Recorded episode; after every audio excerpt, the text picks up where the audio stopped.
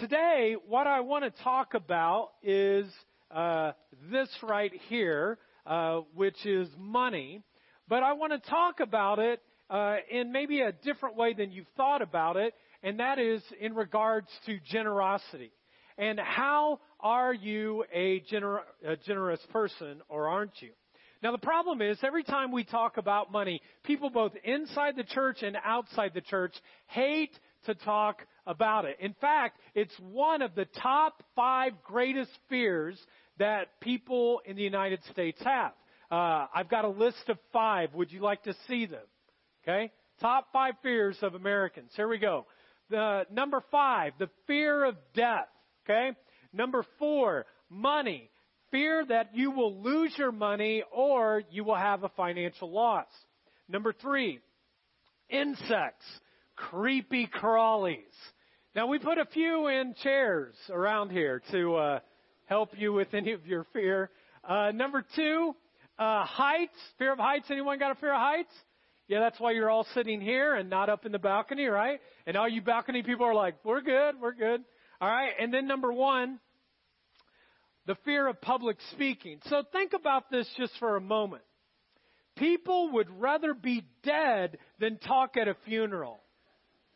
Okay? They'd rather be dead than talk about a funeral. And think about me right now, okay, in my position. I'm public speaking and I'm talking about one of your greatest fears, money, okay? Doesn't always quite go together. But honestly, what I'm really most fearful about right now is some of you might be here for the very first time or you've been checking out the jar just recently and you're like, great, the first time I come, they talk about money or they talk about, you know, how to have a right relationship with money, and it's a bummer. Well, I just want you to know that we only talk about it a couple times a year, usually at the beginning of the year. And uh, then after that, folks, uh, we talk about other subjects. Mainly, these are our top four: uh, social media, uh, scrapbooking, sports, and sex.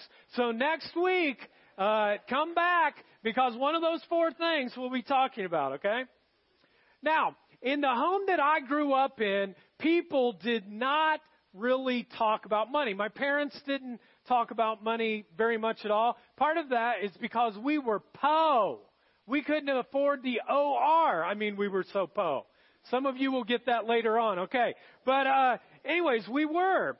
And the truth is, uh, part of it was my parents didn't really do money very well. Uh, they would get in debt and then they'd take out loans and get in more debt, and it was just kind of a struggle. And so we didn't really talk about it growing up, but when I became an adult, I found that people talked about money all the time. Uh, the stock market talking about money. This virus in China, you know, like it's going to affect kind of the world market uh, potentially. And so there's that talk about money. There's embezzlement of politicians, and we talk about money. Jesus talked about money more than any other subject except the kingdom of God. And in parables, 40% of his parables, his greatest teachings, all dealt with money and having a right relationship with it. Now, my hope is whether you're here for the first time or you've been here a thousand times, that you will learn how to have a right relationship with money and that as a church we would have a right relationship. That there wouldn't be shame, there wouldn't be guilt, there wouldn't be a sense of fear, there wouldn't be any kind of squirming in your seats um, because we're talking about it. But my hope is, is that people would really be able to say, hey, it's not that big a deal. We can talk about it and we can actually open up the Bible and we can engage with it and do our money God's way. And this kind of leads me to our big idea because this is what I want you to know. Almost every single time money is mentioned in the Bible, the other word connected to it is generosity. It's almost ironic at how often money and generosity are a part of it, and it kind of leads us to our big idea this morning, and it's this. Grace is the foundation of a generous person. When grace comes into your life, you simply want to be more generous. Now, most of the time, when we think about grace, we think about God coming to earth in the form of Jesus Christ, giving his one and only life and extending grace to us. Grace is good news. Grace is Jesus giving himself away for the sins of the world. Grace is the fact that there's nothing you can do to make God love you less, and there's nothing you can do to make God love you more. He is just amazingly in love with you. Grace is that kind of good news. Grace is about God rescuing us from something that we were trapped in. Our sin, our brokenness, an addiction, our past, our struggles. You see, rescuing us and loving us is the essence of what grace is, and we all want it. But grace is much more than just you and I, you know, kind of punching our ticket into heaven. But the fact is, is that grace wants to infect every single part of your being. Your heart, your mind, your soul. Grace wanna, wants to infect every relationship that you have. And so for the rest of our time, I want to talk about grace as it relates to generosity by looking at a passage of scripture in 2 Corinthians. Now, 2 Corinthians is in the New Testament, the second half of the Bible. And what do you think preceded 2 Corinthians? You were a little hesitant, okay? Yeah, 1 Corinthians, okay? So 2 Corinthians is what we're going to look at today. A guy by the name of Paul, who wrote close to half of the New Testament, uh, is the person who wrote it. And he actually started a church, just like the jar was started here in Muncie. He started one in Corinth in present day Greece.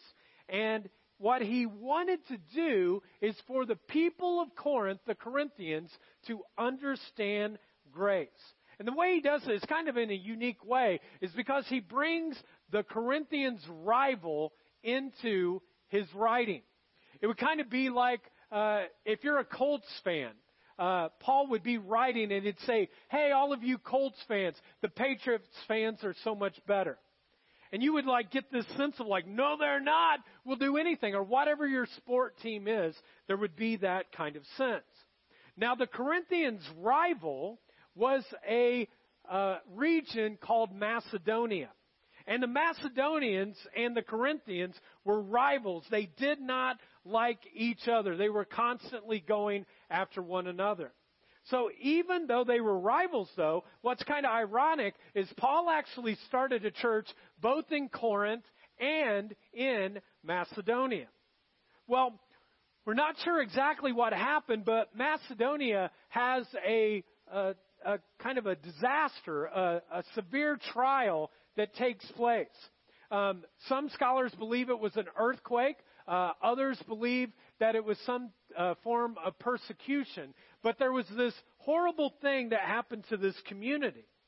And when it took place, it overwhelmed them. It would be like New Orleans uh, a few years ago when the whole city was flooded in the struggle, or Puerto Rico. Something came that was so overwhelming that it took everything out of the city their heart, their soul, and actually their finances. But the way the Macedonians responded was just shocking to Paul. And so in 2 Corinthians chapter 8, this is what uh, he writes these words. And now, brothers and sisters, we want you to know about the, what's the next word? Yeah, grace that God has given the Macedonian churches in the midst of a very severe trial, their overflowing joy in their extreme poverty welled up in rich what? Yeah, generosity. For I testify that they gave as much as they were able, and even beyond their ability, entirely on their own. They urgently pleaded with us for the privilege. Now, what's interesting, that word privilege in the Greek actually is the word grace. So it's this sense of with this for the grace of sharing in the service to the Lord's people. So here's the deal. The Macedonians are going through this difficult, difficult trial. And Paul does not want them to feel overwhelmed of having to continue to give financially to the church. He doesn't have an expectation for them to do that. Now, maybe some of you are here today and you're like, I understand Macedonia. I understand the Macedonians. You're going through a specific trial right now. You're going through some kind of crisis and you're struggling within your finances, maybe. And it's a difficult season you're going through. And so Paul, being a good pastor, comes and says, Hey guys, uh, I know you're going through a lot of stuff. It's okay. I want you to know, don't feel obligated to give. But then the church says, No, no, no, no, no, no, no. We want you to know that we want to share with you, Paul, in your ministry. We want to be generous even in the midst of this. We want to showcase our grace of giving.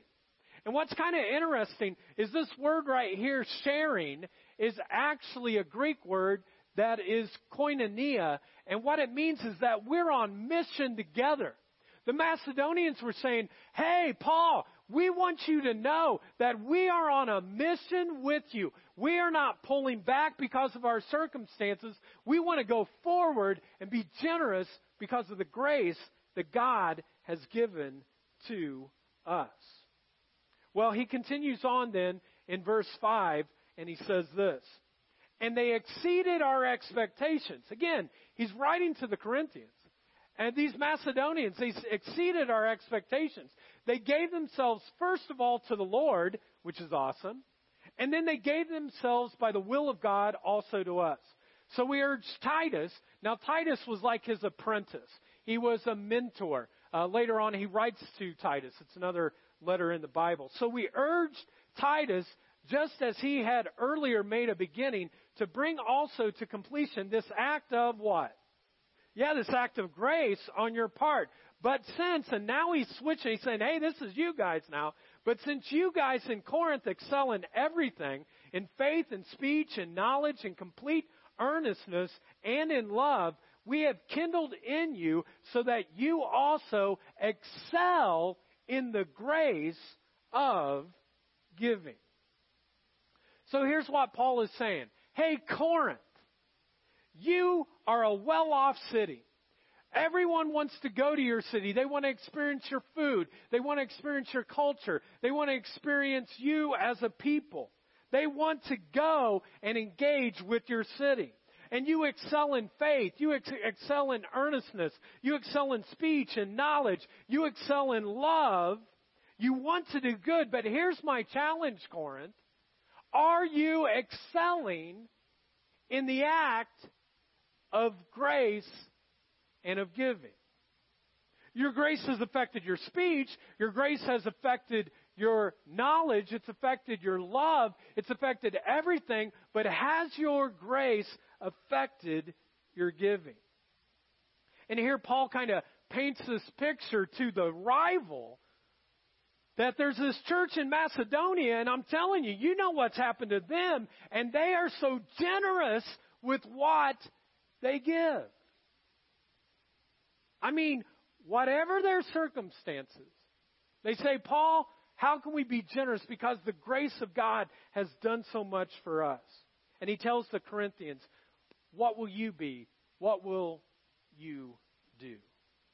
Then he continues on in verse 8 and he says this I am not commanding you, but I want to test the sincerity of your love by comparing it with the earnestness of others.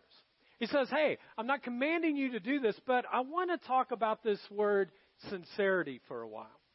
Because this word sincerity uh, actually means to drop the mask. That you would be fully seen.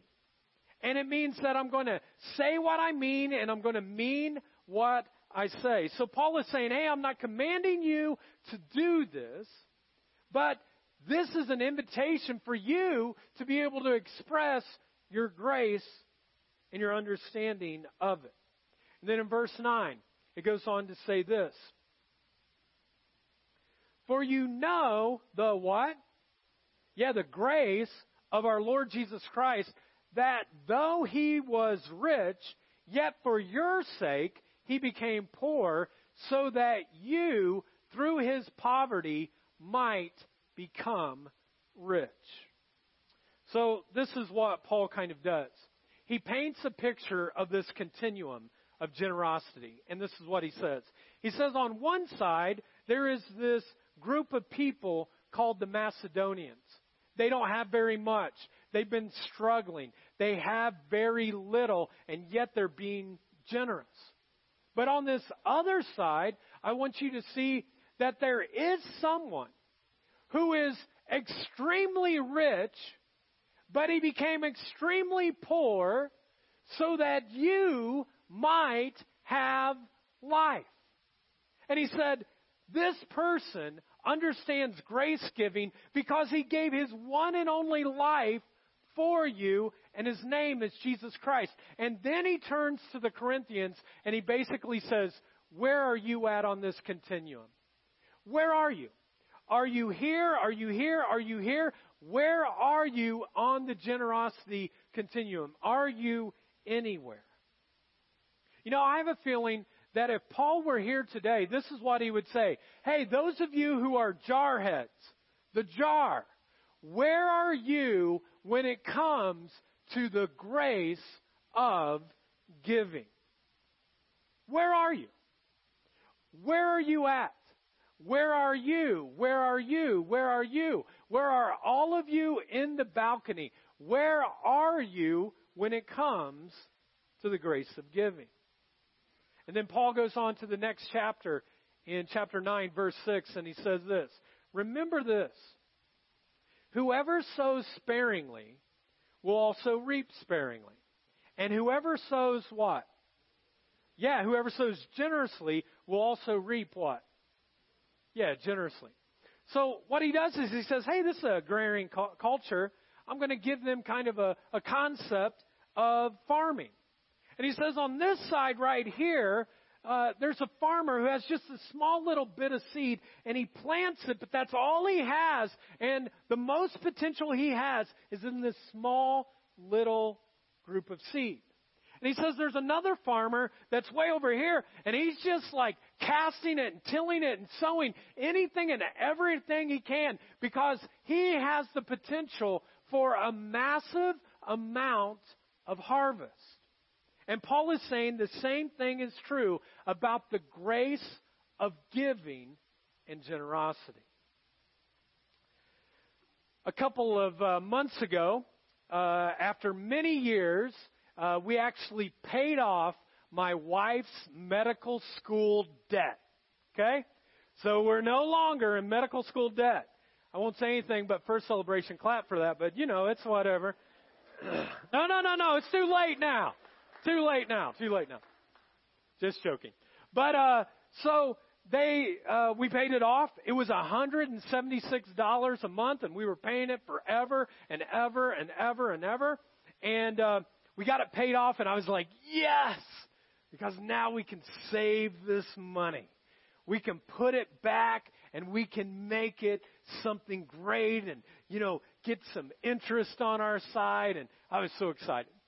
And the next day, my wife Jennifer came up to me and she said, um, You know, our friend Deb, who runs that mission in Uganda, who takes women who were sex trafficked their entire life since they were kids, and then actually works with them, cares for them, loves them. She has one of these girls who have been sex trafficked who's come to Christ, and she wants to become a nurse to be able to care for some of the girls that are at Rahab's Corner. And uh, they're asking us to give, Chris, $160 a month for this. Now, I would love to say that in that moment, I was like, oh my goodness, yes, I want to be generous with the things of God that He's given us. Let's just go ahead and do that. But in the back of my mind, I'm thinking, you know how long it took for us to pay off this? And now we have money and you want to give this money? What are you talking about? Now this is what happens, folks, when you've been married 25 years. They can read your mind. And she starts reading my mind. And she doesn't even say anything. She grabs me by my shirt and she pulls me down. She's about five one. She pulls me down and she says, Christopher John Bunch, it's great to save, but it's even better to be generous. We're going to give the money. And I was like, yes, ma'am, you know.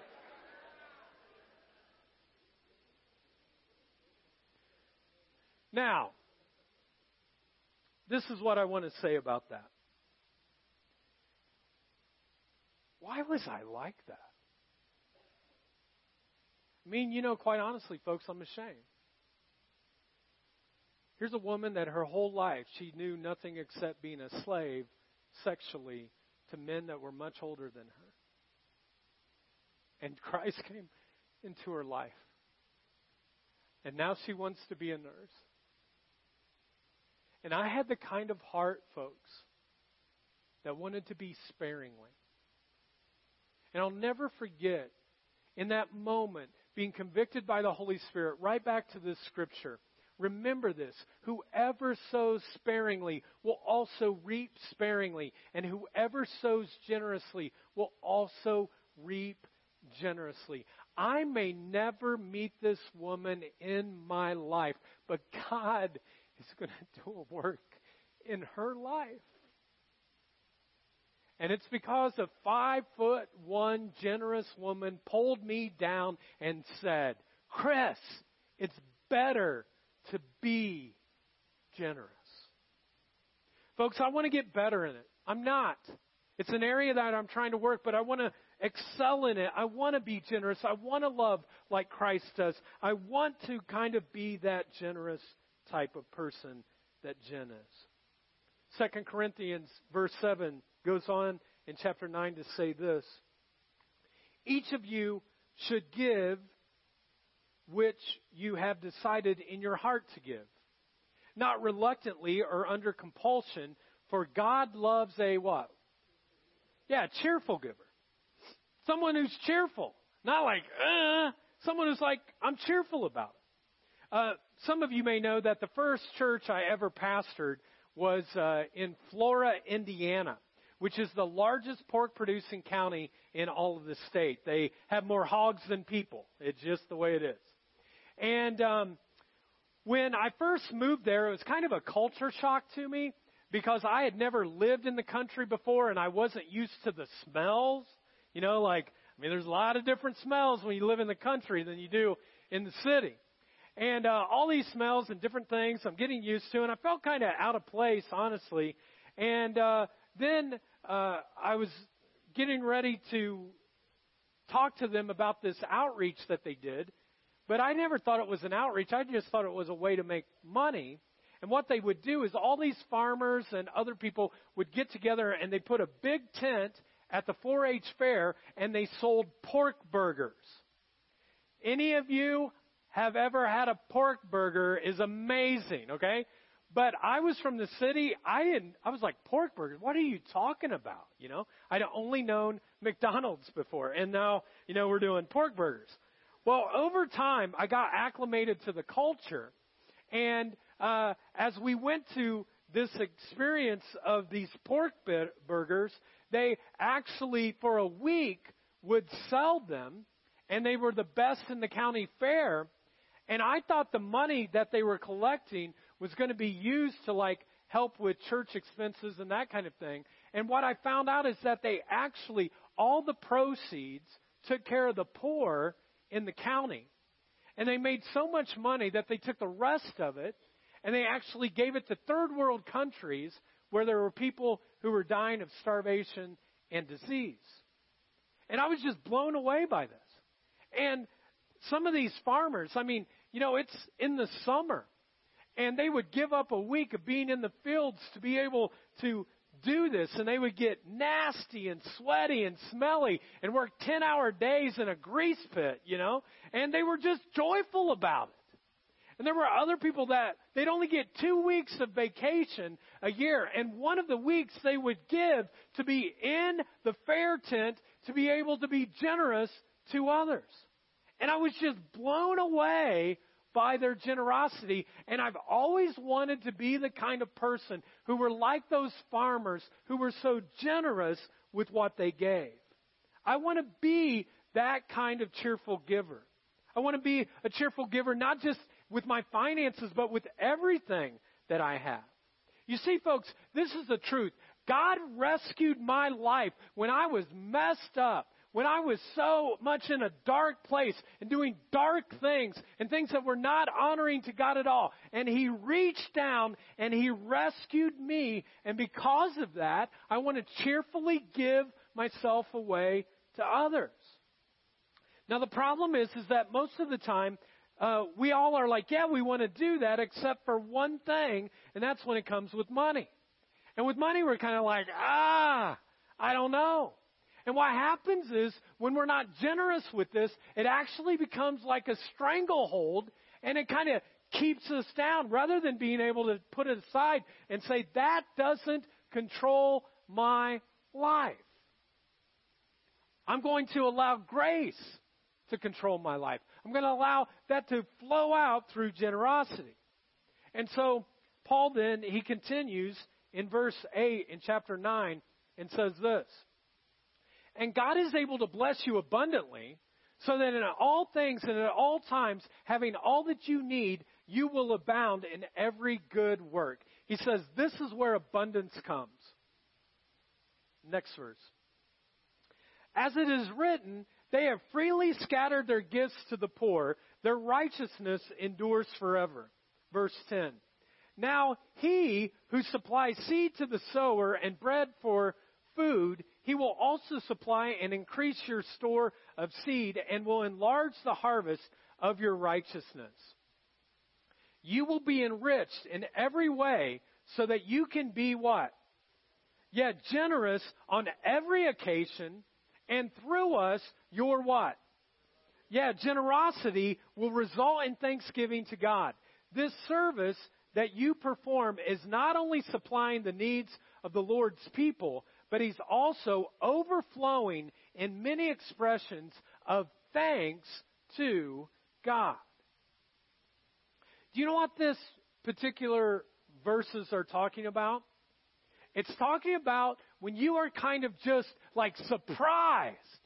You're shocked by the generosity of another person. You don't see it coming, but another person becomes extremely generous to you. Back in November, you might remember we had uh, one particular day where we got tons of snow. It was like four or five inches. And uh, to be honest, when the snow came, I was kind of dreading having to shovel my, you know, sidewalk and had to shovel my uh, driveway. And so I kind of put it off and I got all my gear on. And before I got ready to go out and to do all this, I looked at my phone and I got this text from a friend of ours who said this. My husband stopped and cleaned off your driveway and sidewalk. I hope that's okay. Text back. Good with me. You know? No problem whatsoever. Now, when he did that, man, I was just blown away with generosity. He's a fellow soccer dad, and uh, I've gotten to know him pretty well over the last couple of years. He's a great guy, extremely generous and kind. Uh, the very first Sunday that they came was Easter of this uh, in 2019, and God's been working in their life and their family, and they're amazing and they're great. And every time I'm around him, I'm just like, thank you. You know, I, I just appreciate that. Thank you so much. And just in case some of you feel convicted by this, if you're generous, you know, my address is 4116. Just joking. Verse 13. As a result of your ministry, he says, so as a result of your generosity, they will give glory to God. For your generosity to them and to all believers will prove that you are obedient to the good news of Christ. And they will pray for you with deep affection because of the overflowing what? Yeah, grace that God has given to you. Thank God for this gift. Too wonderful for words.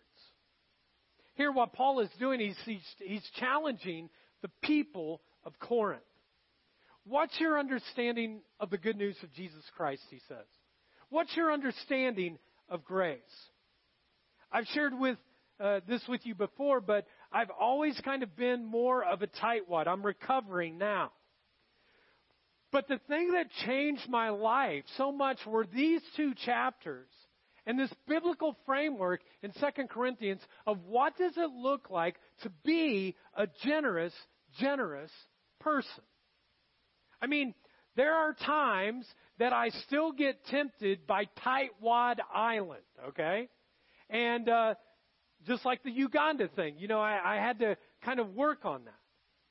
But I want you to know, folks, that never in my life again do I live on Tightwad Island.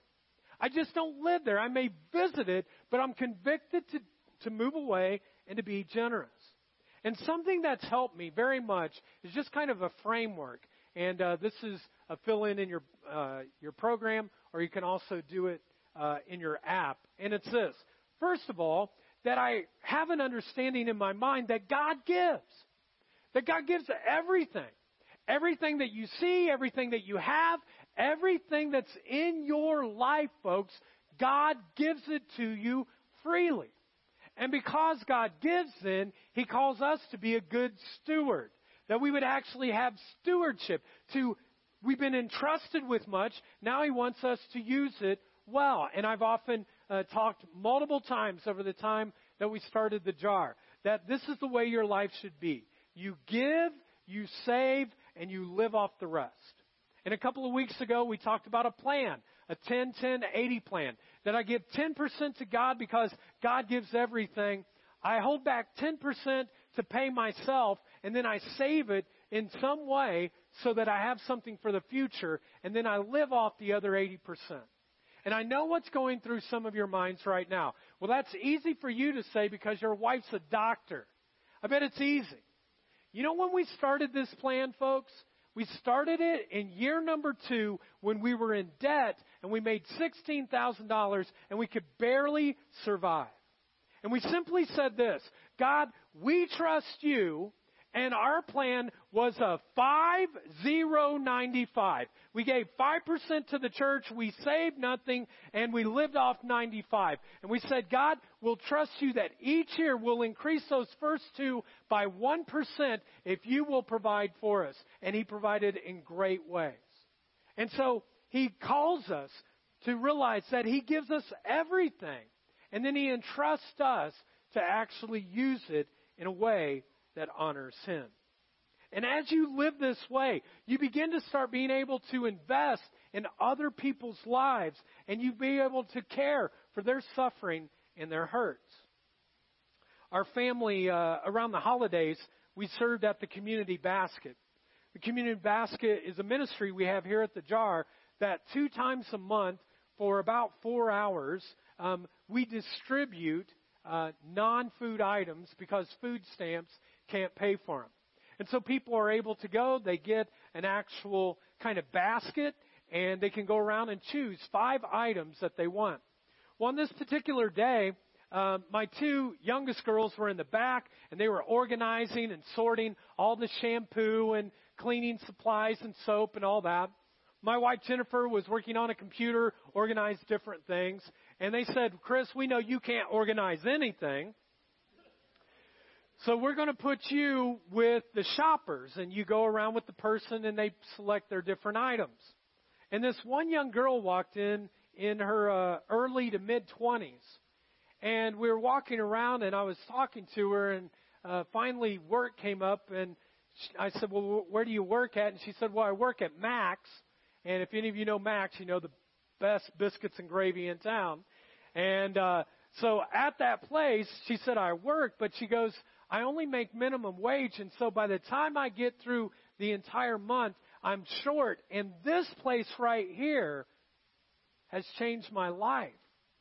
I can actually make it to the end of the month now, and I don't have to buy those 10 supplies that I get each month. And when that happened to me, I was so moved by your generosity. If you're not generous, then that woman's story never happens and you actually help her to make it through the entire month. Folks, as a church, you've got to understand that the key is really about understanding that God gives all.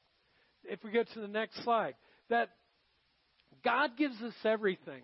He calls us to actually steward it well. And then he says finally, you decide what's in your heart to give. You decide. Not reluctantly, not out of twisting of an arm, but you decide in your hearts what to give. Some of you may know uh, the story that the jar actually started by meeting in my home with uh, six people. The part of the story that you may not know is that five out of the six people actually decided to give 15% of their income to what we felt like God was going to build. And uh, so these five people kept giving 15% for 15 months. And uh, we grew a little bit to about 20 people, and we were meeting in homes. And the only thing we ever spent the money on was outreaches into the community, giving stuff away, uh, and that was it. Uh, I didn't take a salary. No one else did for the first five years of the church. We all just worked to try to honor God in the midst of that. Well, finally, this group of five people, because the rest of the folks, they were far from God. They weren't at a point to, to know what to give, to be very generous. But these five people actually had accumulated $25,000. And when we got it, we said, we've got to do something big to take a huge risk for God and His kingdom. And so we actually went, and uh, the movie The Passion of the Christ had come out. And we rented a movie theater, and we gave everything away free, including popcorn and pop too. And then, if anyone wanted to, we had a talkback session on the movie at the Children's Museum where we fed them pizza and we took care of their kids. And we did all of that. And then we took the money and we blanketed the rest of the community that we were going to be a church that breaks the mold. Now, the reality is, when we said that, we were thinking something big, but for that first year, we averaged 75 people who were in half of the YMCA. And when people would walk in, I'm sure they thought, this ain't going to break any mold. This uh, is, you guys are barely surviving. Now, here's the question that I have for you. What kind of return on investment do you think those five individuals got for the investment that they gave? You're sitting here today. The reason you're here is because there were people that chose to be generous with what they had because they believed God would work in your life. And slowly but surely, over time, more people said, I want to join the jar generosity train. I want to be a part of that group. I want to be a part of what God's doing. How can I be a part of that generous kind of train. And a few years ago, we bought a building on Main Street, if you go down, uh, called the Ministry Center, where our offices are located. And I'll tell you what, when we took the risk to do that, I wasn't so sure. And yet God has blessed that in amazing ways. When I go on Monday, Tuesday, Wednesday, Thursday nights, most of the time I can't find a parking spot. On Monday nights, they have grief share. And there are people who are struggling with the loss of a spouse or something else, and they're being cared for. On Tuesday nights, Celebrate Recovery takes place where people have hurts, habits, and hangups. They're being taken care of. Wednesday nights, there's a men's small group. There's women's small group. Uh, tonight, there'll be a student ministry small group. There's constantly things happening. The community basket, two times a month, where they're being able to care for people. And the generosity that you guys have given is amazing to see what God has done. And the amount of changed marriages and people who've overcome their addictions and they're finally set free, and all of the people who've accepted Christ and they've given their one and only life to Him. Because, folks, when grace transforms your life, you can't help but to be generous so that others could be touched. You know, I could tell you story after story family after family, person after person, ministry after ministry of how all of this happens. And the only time it breaks down, folks, the only time it breaks down is when it comes to your own heart of what you choose to give. You have to decide what's in your own heart. And you know what I've found is that it really doesn't matter if you're a Macedonian or if you're a wealthy Corinthian. The truth is, it's always a matter of the heart. If you want to be blessed, there's a way in which that happens because God flows His grace, and because of that grace, we long to be generous. And that's why I think, again, this passage in verse 7 uh, is so key because it says, Each of you should give which you have decided in your own heart to give, not reluctantly or under compulsion, for God loves a cheerful giver. Folks, I want to be a cheerful giver in every area of my life. I want to be the kind of person who, like the Macedonians, would beg and plead, How can I be a part of something? I want to be the kind of person who is generous in everything because of how generous God has been to me. So I simply want to ask you this question this morning, and it's this Have you decided in your own heart what you can give? Have you decided? I mean, every sincere, well intentioned Christ follower that I know, they finally have a conversation with God that says, God, when it comes to my heart, what are you asking me to do? And sometimes maybe there's a number, sometimes maybe there's a percentage, maybe it's something else. Maybe the truth is, some of you are listening to this message and you feel like you're in Macedonia right now. You're just barely making it. You're not so sure. And God is saying, I can trust, or you can trust me in this. So here's my challenge. For those of you that like challenges, you love to do that. Strong women, strong men, here's the challenge. This week, I invite you to pull aside and simply take some time and ask God about your heart regarding giving.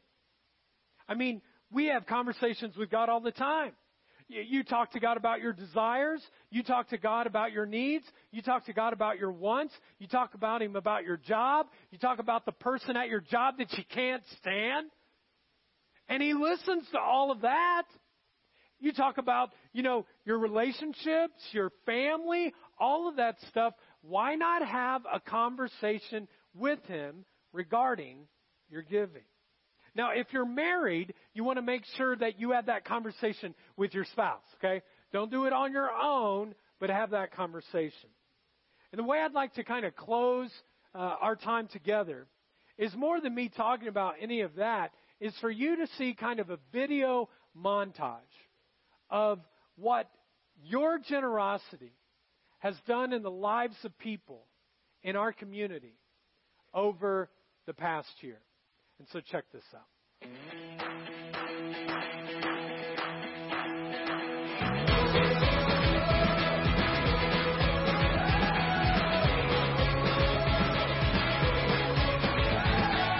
Everybody has trial and temptation.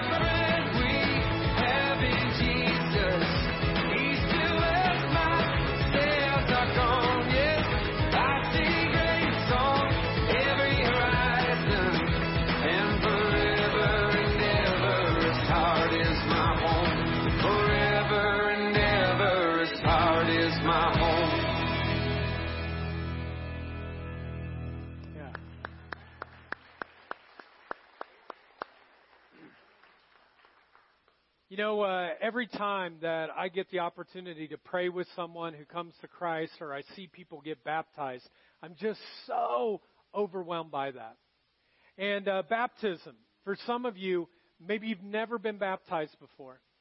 And uh, in a couple of weeks, I'm going to be teaching a class on baptism. And for some of you, you just need to take the plunge and get dunked. To say, Jesus, I want you to be at the center of my life. And when we see those faces of baptism and the community basket and missions and Serve Fest and so many other things, it all happens because of your generosity. 50% of everything that comes in financially is through our app. It's the most convenient way. People say, "Hey, you know what? I'm going to do that." Then, I, then I remember I give God first, and so uh, you can go on to that. You just push the give option. It'll explain everything. It's all secure. It's all set up, and that's the way you can do that. And we don't want to be just a church that talks about giving, but we want to help you if you've been struggling at all with finances or debt. And so tomorrow night uh, at the Ministry Center, uh, we'll have the Financial Peace University class that will be taught. And you can go and learn how to do money God's way. Folks, we long to be the kind of church that is generous. And we want to help you on your road to generosity because God is so generous to us. Let's pray. God, we uh, thank you so much for this day. We know, God, it's not always easy for us to discuss the issue of finances. But God, we want to be the kind of people who are generous because you've been so generous to us. I pray that you would help each person here not be controlled by money. Don't let their hearts be controlled by it. May it not be a stressor this week. May they trust you more than anything else.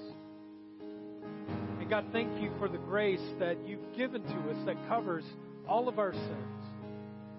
Thank you for keeping your promises. Thank you for blessing the jar in incredible ways that we can pay forward. Help us to know how to be good stewards, God, with what you've given us. Help us to have honest conversations and decide what is in our heart that you're calling us to be generous. Now, maybe you're here today, and the reality is you're like, I'm not even walking with God. I don't know even about Him. Well, let me tell you, He is the most generous person who's ever walked planet Earth. Jesus Christ is more generous than anything. He is the definition of a giver, and He gave His one and only life for you on a cross. That if you're the only person on planet Earth on that day, He would have died for you because He loves you that much. So today, if you're ready to receive the greatest gift you could ever receive in your life from a generous God, if you're ready to say, Jesus, I want you to be first in my life. I surrender to you today. I need your forgiveness. I need your grace. I need your help. I need you in my life. Then I invite you to simply pray this prayer after me. And don't worry, you're not going to have to pray it alone, but we pray together as one in community. And so I invite you to simply pray these words after me. Heavenly Father, forgive me of my sins. Today, by faith, I put you first. Be my Savior. Be my Lord. Fill me with your Spirit so I could know you, serve you, and follow you for the rest of my life. My life is not my own. Today I give it to you. Thank you for new life. Now you have mine. In Jesus' name I pray. Amen.